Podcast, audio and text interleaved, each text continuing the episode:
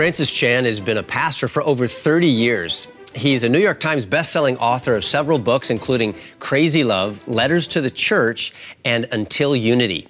And currently, Francis is in Northern California. He's teaching and discipling the next generation of pastors and leaders. Francis, thanks so much for joining me again on Takeaways.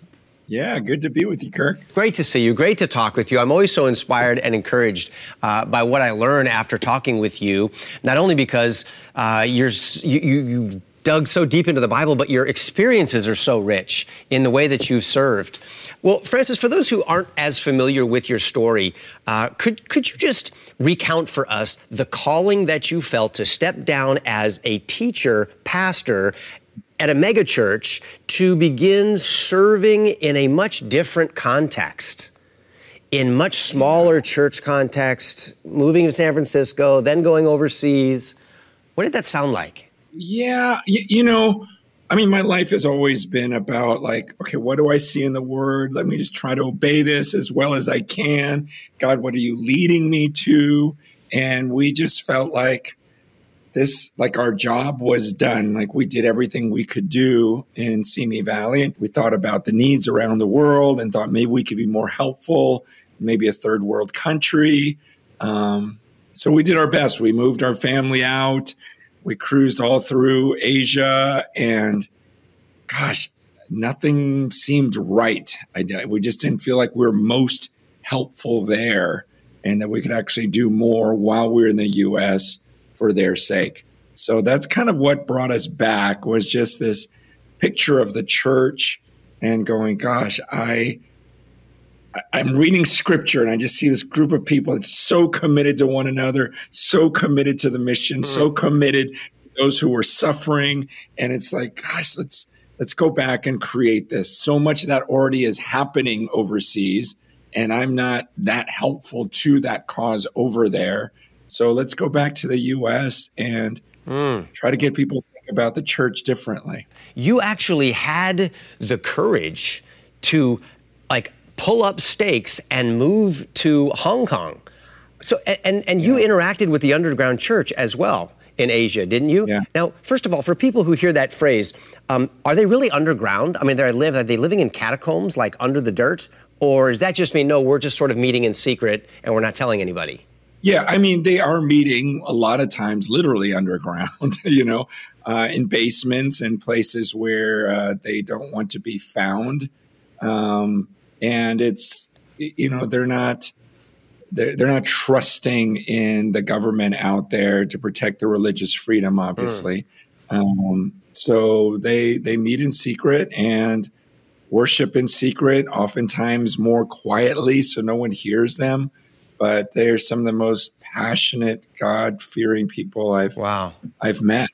Can you think of something that the underground church in China has taught you that would that is like a lesson that we could learn here in America from them? What surprised me was I'm seeing these young people praying and they're just saying, God, please send me to the most dangerous place. I want to die for you. I don't want a comfortable life. And I'm realizing, wow, they really actually want to give their lives for Jesus. In fact, they said one of the five pillars is that they embrace suffering for the glory of Christ. So they embrace it. They don't run from it. They actually want to glorify God through their suffering, through their sacrifice. Whereas I feel like that's pretty polar opposite from most of the people in the US where we're praying for the safety. So, so Francis, I genu- genuinely am trying to work through that in my mind as you say it right now. Should we, as Christians, regardless of where we live, seek to get excited about suffering? Oh, Lord, send me to the most dangerous place so that I could die for Jesus as though that were an end in and of itself?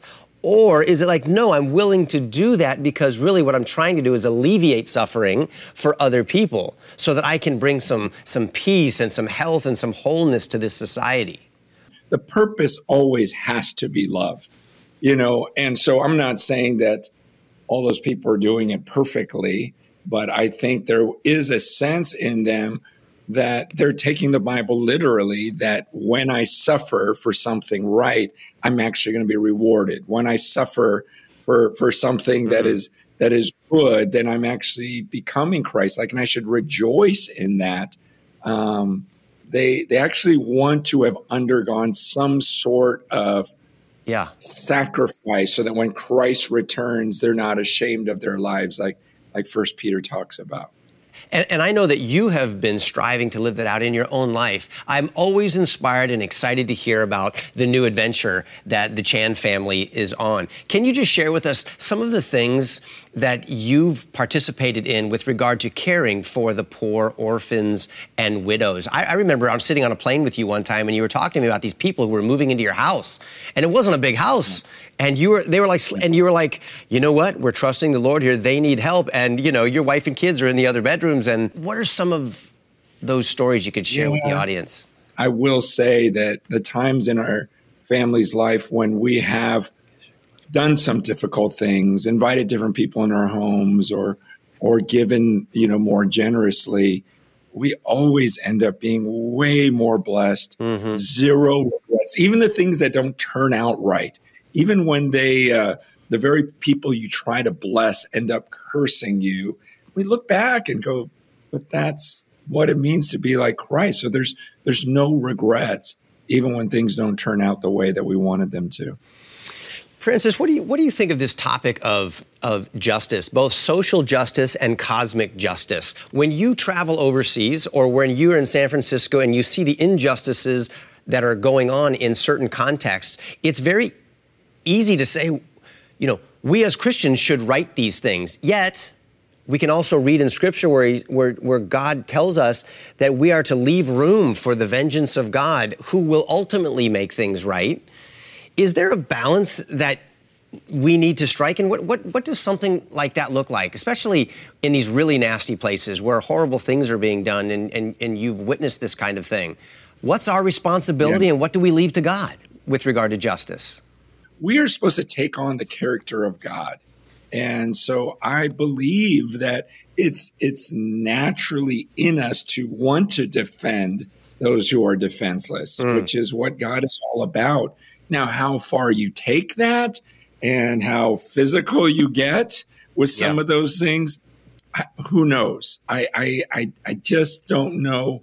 Um, you know the spirit's going to have to lead you in some of those situations i i personally just am more on the you know pacifist side i guess you know not completely but i i don't know you know i i, I have friends that or people i know who are ready to fight um yeah and i just don't know if that's the answer um, and yet I have others that just kind of leave everything up to the will of God. Right. And I believe our voice is important. We are supposed to speak out yeah. against what's unjust. And um, we're supposed to, in some ways, be God's voice to the people and read the word to people who don't know the word of God and for people to know the things that God hates and the yeah. things that he loves. Yeah. And so, gosh, I believe with all my heart we're supposed to speak up.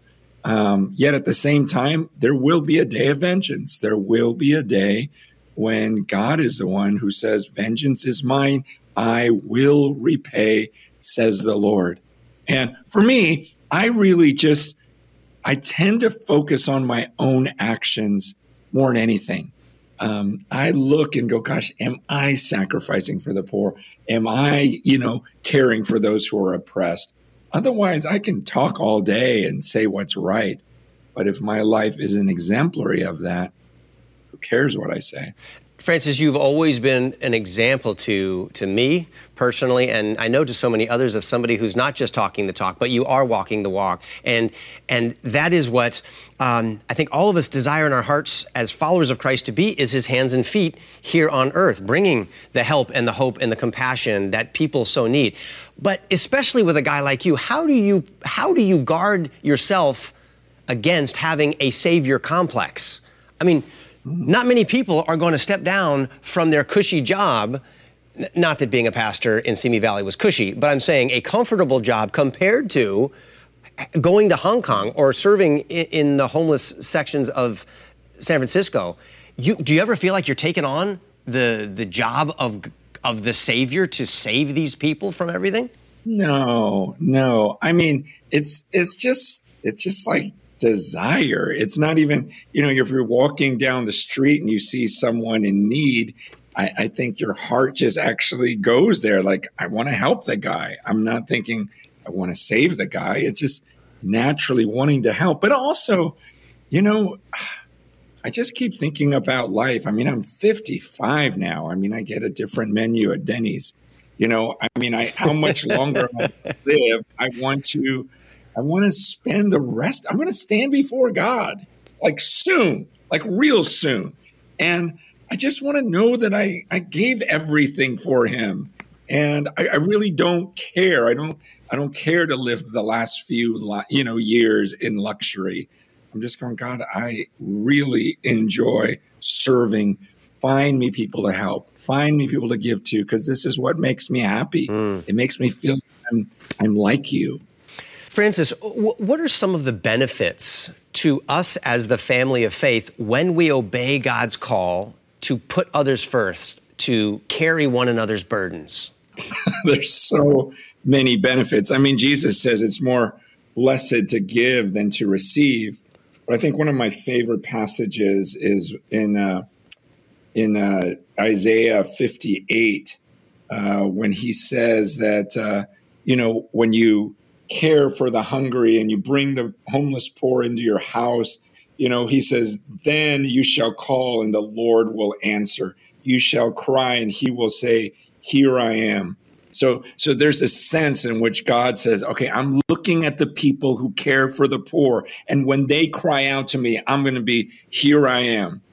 Uh, I mean, it's, it's about this relationship. I mean, we, we don't realize that prayer is very conditional answer to prayer is conditional. God mm-hmm. doesn't just answer every prayer. He clearly says, look, if you don't believe, I'm not going to listen. If you don't treat your, your wife as a fellow heir of the grace of life, your prayers are going to be hindered. And here he's saying mm. it's when you care for the poor that when you cry out to me, I'm going to say, Here I am. And I love that. I mean, isn't that the greatest thing we could have on this earth? Is God Almighty, you know, whenever we cry out to him, he's like, Yep, yeah, it's Kirk. I know what he's done for the poor. What do you want, Kirk? Mm. You, you, know, wow. what's better than that? I can't think of much better than that. Uh, to have God on speed dial, and, and we're like, okay, here's where we're at. This is these are the supplies we need. This is the backup that we're looking for. Please uh, open up the heavens and and pour it out right now. Where are you seeing God most at work through your eyes, from your experiences? Where do you really see awesome things taking yeah. place? As horrible as the situation is in Myanmar right now with that military coup, uh, God has been, God has just decided to bless that nation um, as far as their faith and the growth in the Christian world. And I, I know we kind of jump from one crisis to another.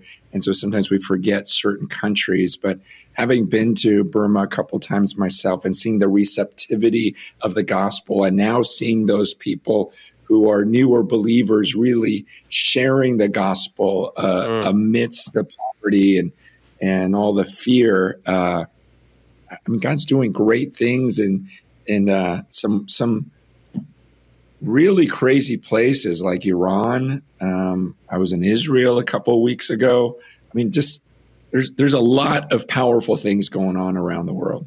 It's like the twists and turns in the advance of the gospel and the expansion of the kingdom are so unexpected, which is always how the greatest stories go. And over time, we've seen how not only America sends gospel missionaries out to the rest of the world, but now we're seeing these places send gospel missionaries back to back to America and the West. Yeah. Because we've become so apathetic and complacent. We've got this treasure and we just sort of like, eh, that's okay you know, we're we're we're we're kind of we're kind of over it. In fact, let's go. Let's try some paganism. That sounds new and interesting. It's so hard. It's so hard to live in a comfortable setting. Um, it's so hard to uh, have our our houses in the U.S. not feel like homes. To really be thinking about our eternal home. I mean, it's the enemy. The enemy is trying to get us to think this is it this is it for us. and just settle down. I, I don't know. I, I, had some friends who uh, came over from Iran, and they just says we we can't live here because it's like this satanic lullaby going on that's lulling us to sleep. And I thought, oh, that's such a perfect phrase for what can go on. We just lose sight of the invisible and the eternal because there's a lot of fun things that we can be doing here. Francis, some some might be listening to us right now and thinking like, "Wow, Francis is really radical." I mean, he's really talking about not being comfortable in his home, and what I and, and we're we're trying to decorate our home and make it more comfortable. Um, do you see yourself as radical, or is this just normal biblical Christianity? I think it's very normal. I feel like I am weak. I don't want to be a coward. I get distracted. I do not feel radical at all.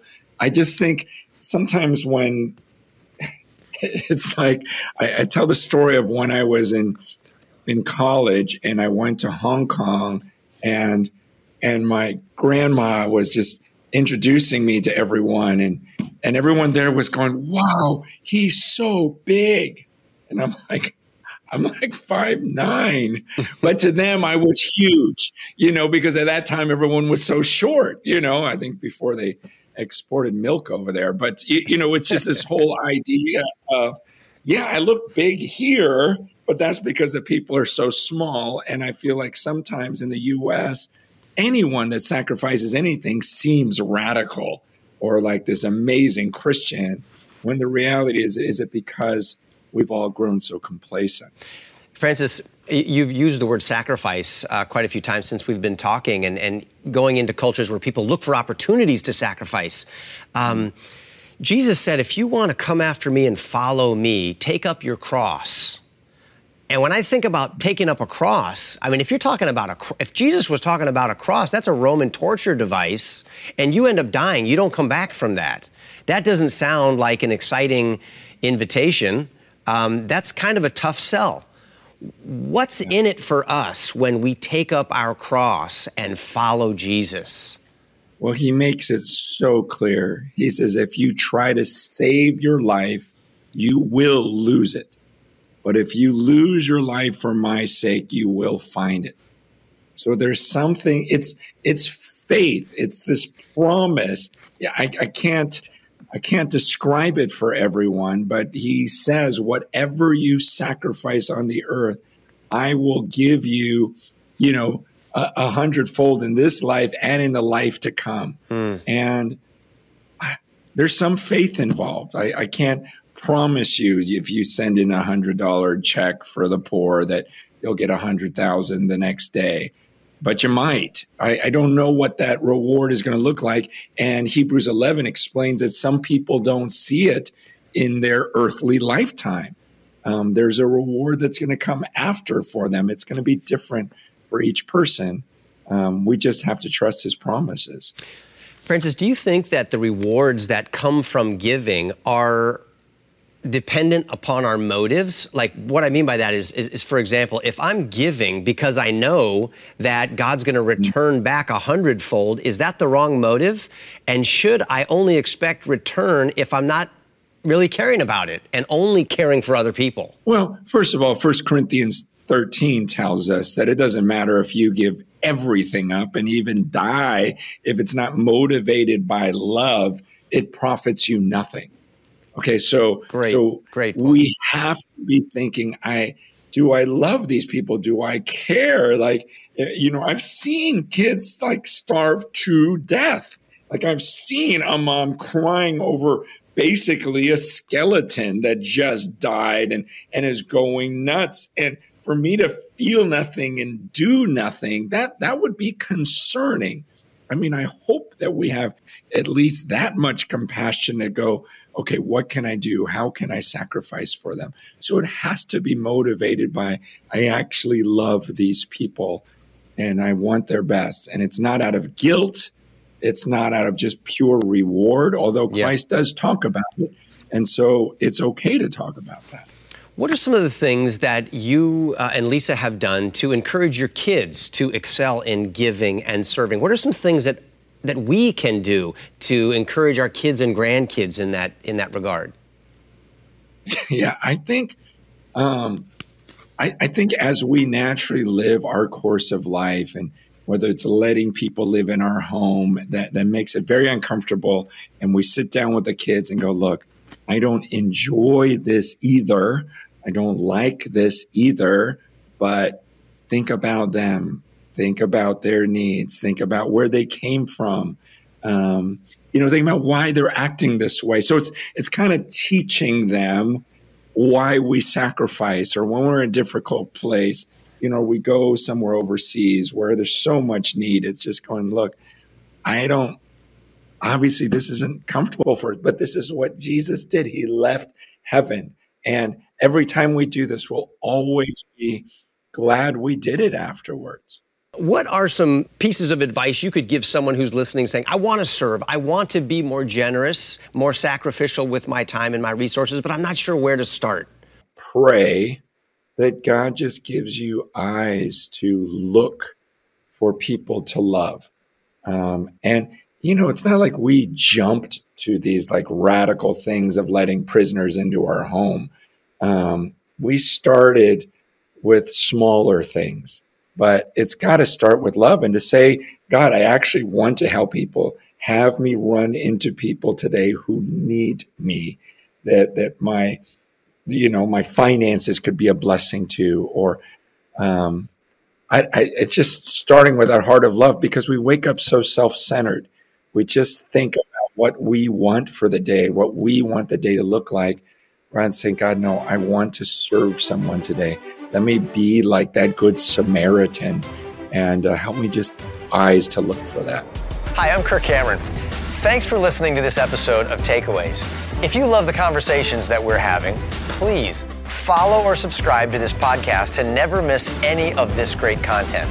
And please consider leaving a positive rating and a review to help others like you discover this show.